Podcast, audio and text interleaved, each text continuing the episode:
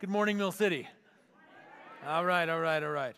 Um, for anybody who's brand new, my name is Aaron Stern, lead pastor here. I also want to take a moment and welcome everybody joining us online. We're so glad that you're here with us via technology. Um, but I also want to let everybody know before we jump into the message about something hap- starting next month in November, and that's at the movies. Uh, it's our yearly series. Yeah, if you're if you're if you've been around for a little while, you know what it is. If you haven't been around for at the movies, you're in for a treat. Um, it is a very unique series uh, where we take movie clips or movies and and then but work uh, a redemptive, draw out the redemptive message, teaching about the way of Jesus through it, but it really is an easy way to invite a friend to church. And so I uh, want to put it on your radar screen now so that you can be thinking about who it is that you might invite uh, and have a few weeks to figure that out.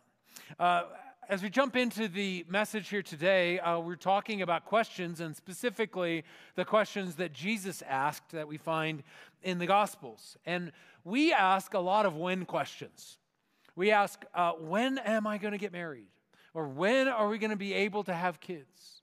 Or when am I going to get that job, the dream job? Or when am I not going to be in this job?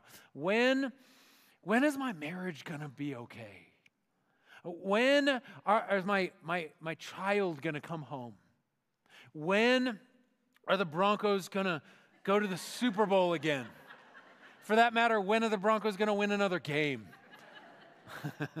when is Jesus coming back? And will the Broncos win a game before then? Jesus asked 307 questions recorded in the Gospels Matthew, Mark, Luke, and John. And they are open ended questions because he's, he's trying to provoke somebody to think and reflect and, and, and open their eyes to maybe a new reality. But you know, in all those 307 questions, not one of them are when questions. A lot of why questions, how questions, but he's less concerned about when and more concerned about why and how and what's going on on the inside. So today, as we conclude this series, we're going to find ourselves in John chapter 6, starting in verse 48. It's going to be several verses, so uh, hang on. You can open your Bible if you brought one, or you can look at the screen, or open your uh, open your iPhone, or however you might read the scriptures. Let's read along together. It says, "I am the bread of life." Jesus speaking. Your ancestors ate the manna in the wilderness, yet they died. When he's referring to manna, and specifically, much of or most of his uh, audience is Jewish. And so uh, they would have very much been aware of the story that he's referencing, and that's found in Exodus, where the children of Israel uh, are freed from slavery in Egypt and they find themselves in the wilderness without any food, any food that maybe they did bring along, they've eaten by now. And so God provides for them by giving them manna from heaven, kind of a heavenly bread, if you will, uh, that they collected every morning. And yet, he says, and yet they died. Um, not from eating it, but just from aging. They aged and died. Verse 50. But here's the bread that comes down from heaven, which anyone may eat and not die. I am the living bread that came down from heaven. When, whoever eats this bread will live forever. This bread is my flesh, which I will give for the life of the world. Then the Jews began to argue sharply among themselves How can this man give us his flesh to eat? Jesus said to them, very truly, I tell you, unless you eat the flesh of the Son of Man, he's referencing himself, and drink his blood, you have no life in you. Whoever eats my flesh and drinks my blood has eternal life, and I will raise them up at the last day. For my flesh is real food, and my blood is real drink. Whoever eats my flesh and drinks my blood remains in me, and I in them. Just as the living Father sent me, and I live because of the Father, so the one who feeds on me will live because of me. This is the bread that came down from heaven. Your ancestors ate manna and died, but whoever feeds on this bread will live forever. He said this while teaching in the synagogue in Capernaum, which is around the Sea of Galilee. On hearing it, many of his disciples said, This is a hard teaching. Who can accept it? Aware that his disciples were grumbling about this, Jesus said to them, and here's our question for the day Does this offend you? Now, Jesus, in this particular chapter in John chapter 6, is dealing with or talking about bread a lot. This chapter starts off with the story of Jesus feeding the 5,000, which, of course, is the multiplication of bread. And so they get a physical need met through physical nourishment. And then he starts talking about himself being the bread of life, and he expands on that by talking about how they need to eat his flesh and drink his blood. But and it, so it seems like he he's talking about something like, okay, I love this, and then he he seems to take a hard left turn and turn into zombie vampire Jesus. by saying that if you want this eternal life that I'm talking about, then the bread that you must consume is actually my flesh and blood. And if we're honest, it's a little dark and a lot weird. Right? I mean, I don't think that we can read this and think, oh, yeah, sure. I mean, maybe you've been around the Bible for a little while and you've heard this story maybe many times, and you're like, oh yeah, I know what he's going to say, and I kind of, but but like put our put fresh eyes on and pre- put fresh ears on, and think of yourself as the Jewish audience listening to this, let alone the first time maybe you read it, and you're like, what is he talking about? And it really would have been very disturbing for his first century Jewish hearers because they would have known that there was a strict prohibition from, from consuming blood in the Torah law. We find a piece of that in Leviticus chapter 17, verse 14, which says, You must not eat the blood of any creature, human or otherwise, because the life of every creature is its blood. Anyone who eats it must be cut off. So, as Jews, this was the law that they were following, and not only would they know that it wasn't actually something they could do, it was bizarre, it was against their law, and extremely sacrilegious. And if they did, they had laws about what they had to do as a result. There would have had to be uh, extensive repurification process for them to be able to re-enter the community or, or even re-enter their own homes. Now, just to be clear, Jesus is not encouraging his followers to be cannibals. He is saying they will have their deepest hungers satisfied and their deepest thirst quenched by his death, by his spilled blood, and by his beaten body. But in John chapter 6, verse 66, it says, From this time, many of his disciples turned back and no longer followed him because of this teaching. I mean, and his disciples are like, Hey, Jesus. now, remember, 15,000 people just got fed. So there's a lot of people who are loving Jesus right now, and then they're telling their friends, and you got to see this guy. So he's got big crowds following him. The disciples are thinking about this is the Messiah, and we are under oppression, and we believe that the Messiah is coming to set us free from this oppression, specifically from the Romans at this time. So the large crowds to them are thinking, they're thinking, we can overthrow, we can resist. This is our time. We're going to be free. So, Jesus, tell them it's a metaphor. Tell them that you're not serious. Like, don't you realize, Jesus, this, you, you just got a big F in preaching because you, nobody said, Oh, yeah, Jesus, I want what you've got. They left. But Jesus wasn't interested in popularity. He was being, he was interested in being, having integrity related to his calling.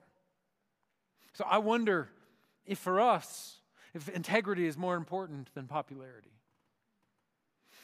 Is, are we willing to lose friends to do what's right, to say what's true, to embrace what's good?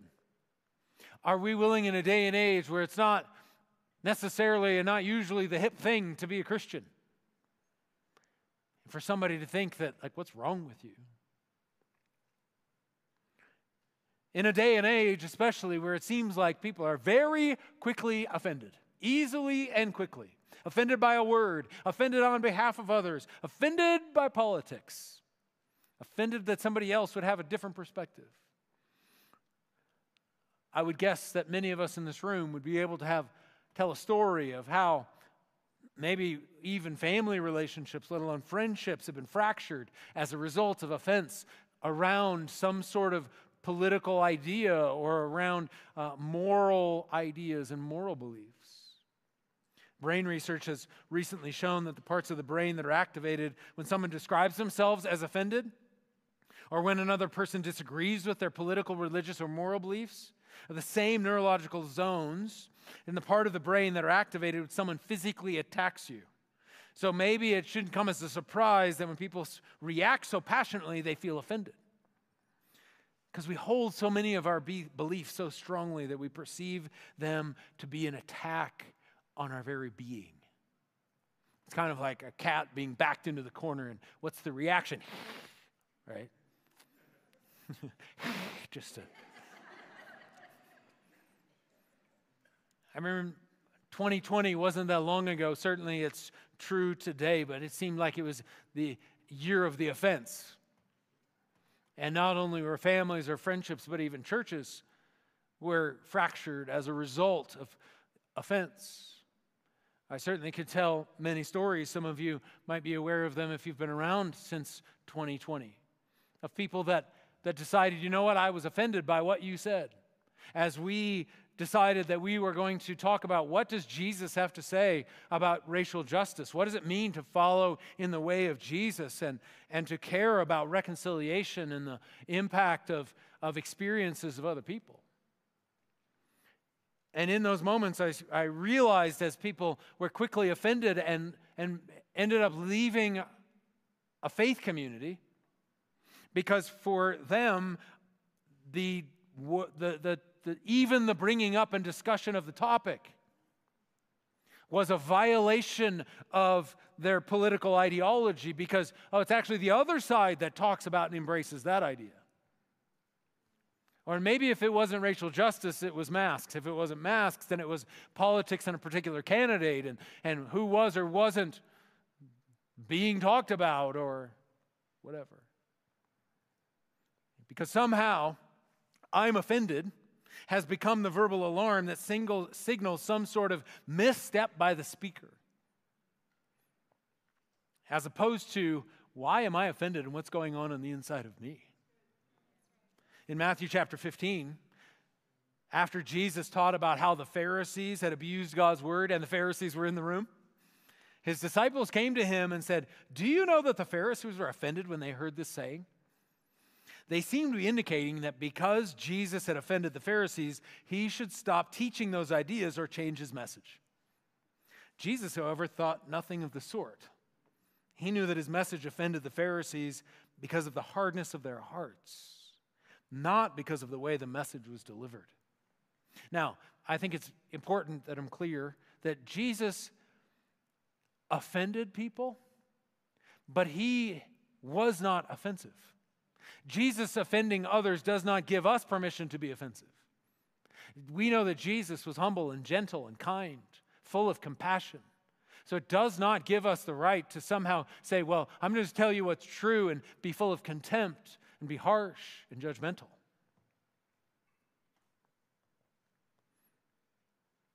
But in this particular moment, in Capernaum, when he says to eat my flesh and drink my blood, it was disturbing, deeply troubling. But rather than apologizing and making them feel comfortable again, I don't want you to have bad, upset feelings. He goes further. John chapter 6, verse 62, he says, after he asks them, does this offend you? He said, basically, he's saying, Does this offend you? Because if eating bread that gives you eternal life is offensive, just wait until you have to hear you hear what I have to say about loving your enemies. Just wait until you hear what I have to say and what you see me doing spending time with outsiders. Just wait until I share with you what I think you should do with your money. The original Greek word for offend as found in this passage, is scandalizo, where we get the word scandalous. And it entails a sense of something that acts as a stumbling block or causes someone to fall. So when Jesus asks, Does this offend you? He's asking, Is this going to cause you to stumble? Is this going to be the thing that leads you away from my teaching and causes you to say, You know what? Can't do it? But he's basically saying, Hey, just wait until you see what happens next. Because if you can't handle this, you probably are going to be offended by me and some of my miracles when I do them. You might be offended by me flipping some tables in a temple. You might be offended by me eating with sinners and sex workers. And, and, and then I'm going to die.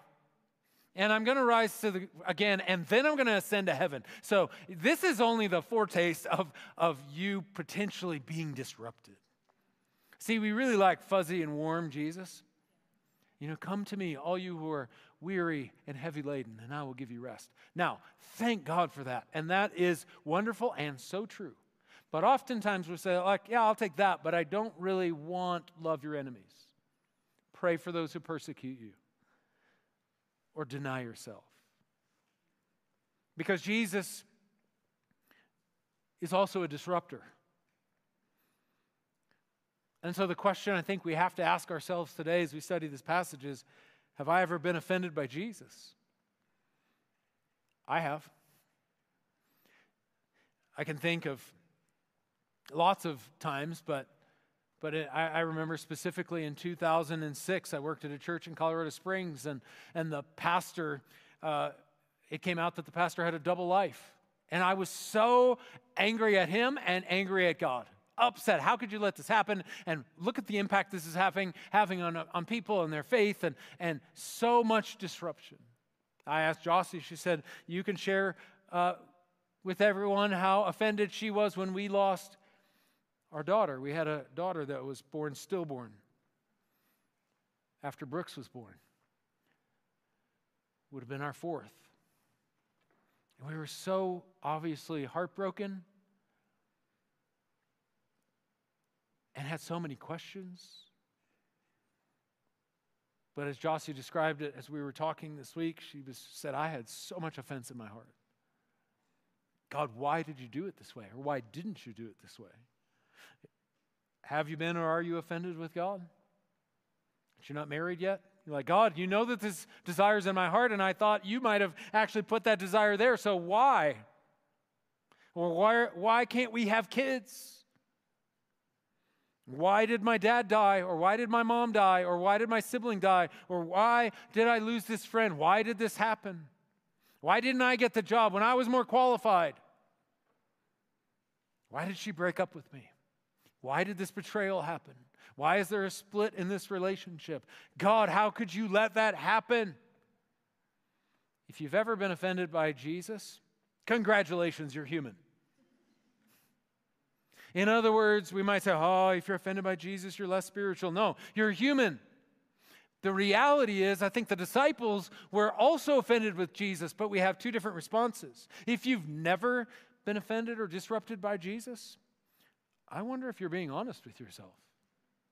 Because if we aren't challenged by Jesus, I would suggest we've made him in our own image because we've made a Jesus that loves the same things we love, does the same things we do, spends his money in the same way that we spend our money, hates the same people we hate.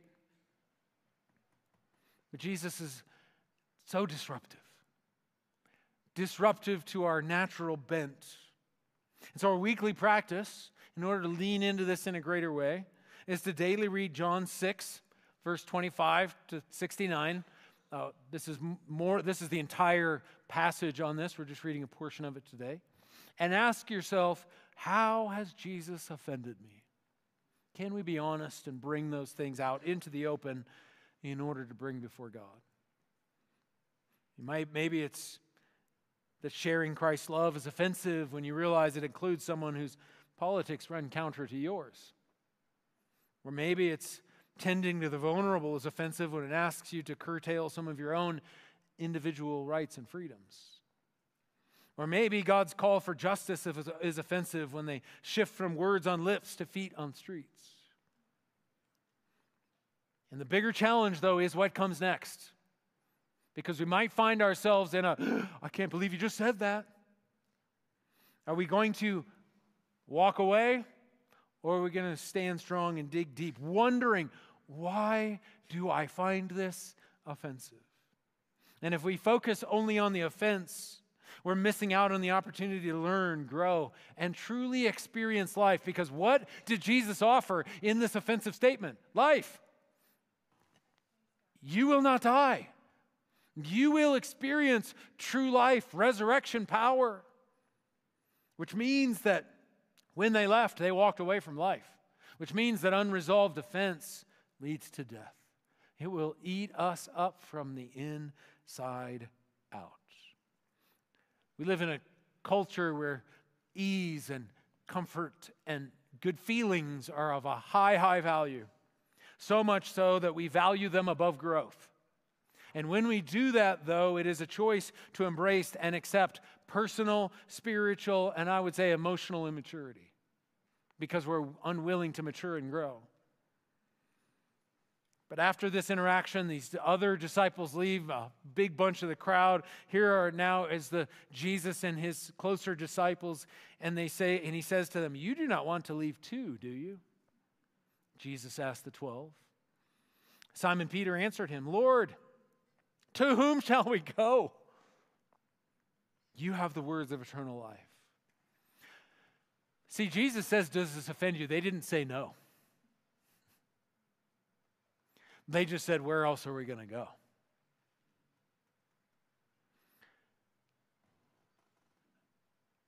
I don't understand what you're doing, Jesus. I don't get why you would say that. I don't understand why you would not care that the crowds went away. I don't understand even what you're talking about, but I trust you. Or maybe it's God, I don't know why you didn't heal him. I don't know why you didn't save her. I don't know why this happened. I would definitely do it differently if I were God, but I'm not, so I trust you. I don't like it, but I trust you. I'm angry, but I trust you. I'm offended, but I'm not going to leave you. Your perspective on enemy love offends me, but I trust you. Where else am I going to go? Your perspective on non- nonviolence offends me, but where else am I going to go? Your perspective on sex and sexuality offends me, but, but where else am I going to go? Your perspective on, on money offends me, but where else am I going to go? Jesus, I trust you. I don't understand, but I don't have to because I trust you. In Matthew chapter 11, there's a story about John the Baptizer, who was the one who said Jesus is the Messiah, he's the one coming, but later he finds himself in prison. And in prison, he, he sends somebody to Jesus to ask, Are you really the Messiah? Because uh, John, John, I wonder, is sitting here in, the, in this prison thinking, Is he really? Because this is costing me a lot right now, so I better double check to make sure that he really is the one that he says he is and who I thought he is, but I'm not totally sure at this moment. And so this guy, or maybe a woman goes to Jesus, we don't know, and says, and Jesus' response to, Are you the Messiah? He quotes Isaiah, a passage out of Isaiah, and he says, The lame are walking, and the, the eye, eye, deaf ears are open, blind eyes are open. But then he says, And blessed is the one who is not offended by me. In other words, John the Baptist, John the Baptizer, here you are in prison. Are you offended that you haven't somehow experienced something better, something different? You find yourself in a tough spot. Maybe what Jesus is saying and making clear here in John chapter 6 is that following Jesus isn't the glamorous path. It isn't always going to be the easy, comfortable, life is going to be great path. That yes, it's the, li- it's the path of eternal life. But as he talks about in the Sermon on the Mount, it is a narrow path. Today is Communion Sunday, and so I cannot think of a better message to couple with taking communion together.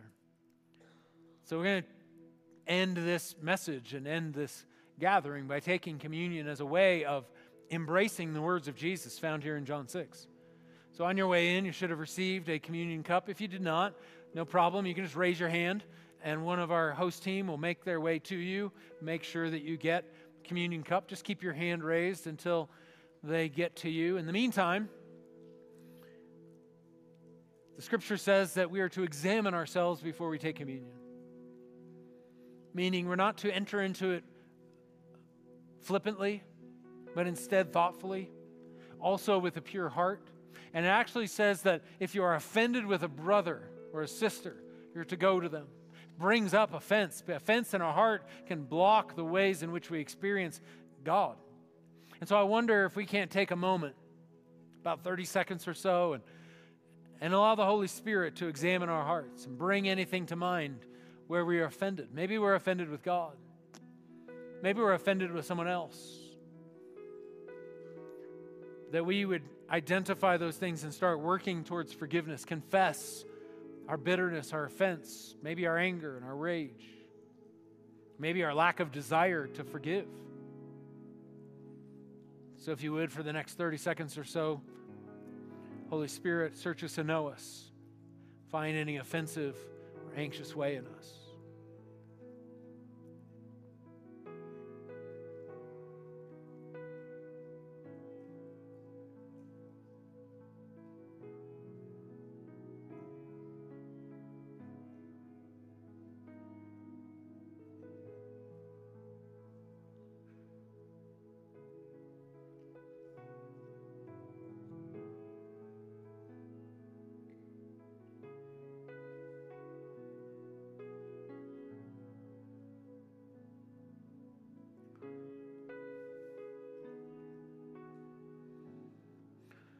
We're also going to pray a confessional prayer together.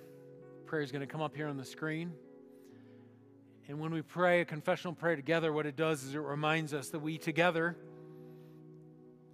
are following Jesus and in need of his mercy and grace. Not one of us more or less than the other.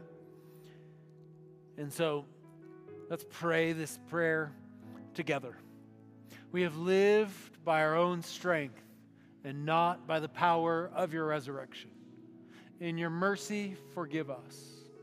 We have lived by the light of our own eyes, faithless and unbelieving.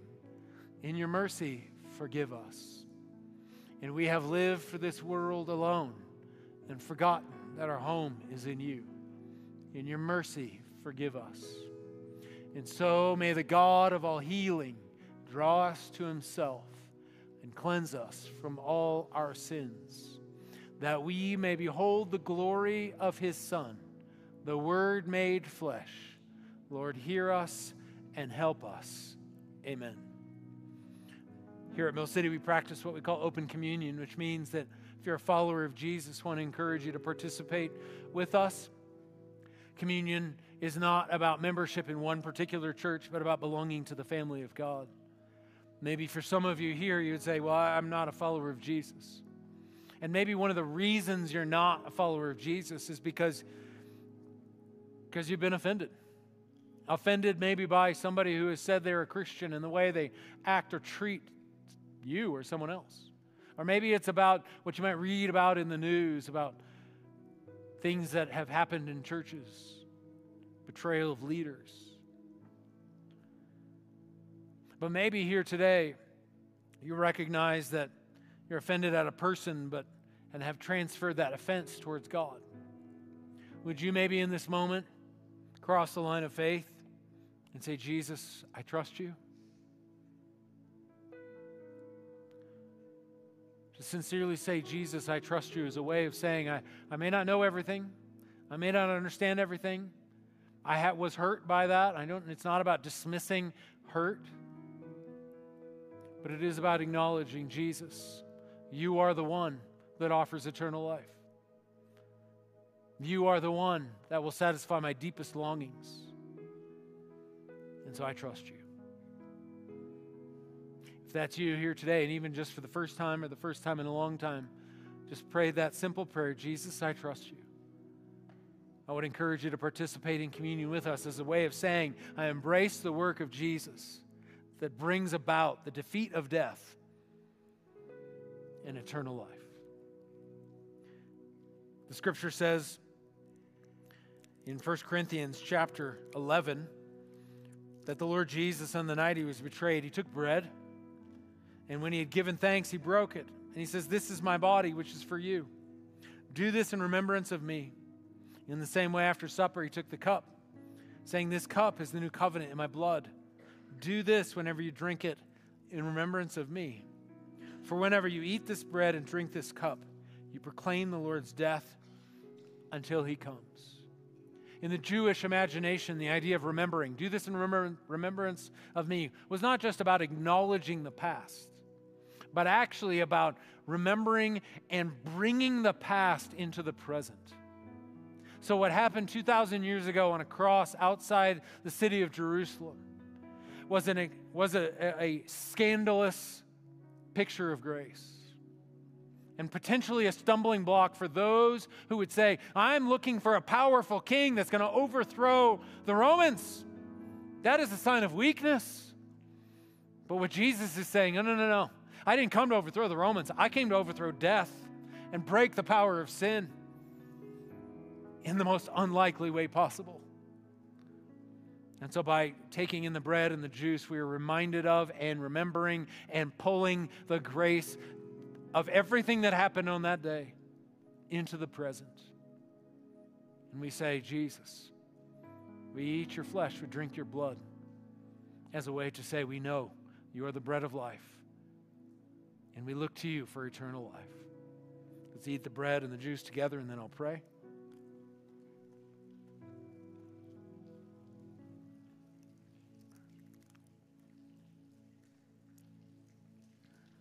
Father, we thank you. We thank you that you knew that not only was the world broken and we were broken, but that we couldn't rescue ourselves out of the curse of death. And so you sent your son into the world.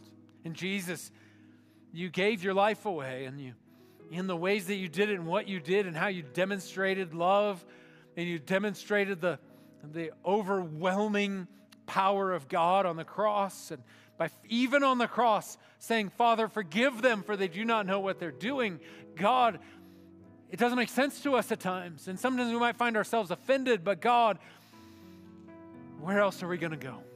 So we thank you, Jesus, for your sacrificial death on the cross. And, and we say, we trust you. Would you help us to receive forgiveness and give it? To live to live in such a way that we're actually maybe unoffendable because we know how much we've been forgiven how offensive we were to you, and yet you loved us so deeply. And so, Holy Spirit of God, I pray that we'd live out of the reality of your life and what you've done, and may we not think and be offended because the, the following Jesus is not glamorous and not always easy and doesn't always help us to have good feelings, but we trust you. Help us to be salt and light in this world communicating your great love to the world. This we pray in the name of the Father, the Son, and the Holy Spirit. And everybody said,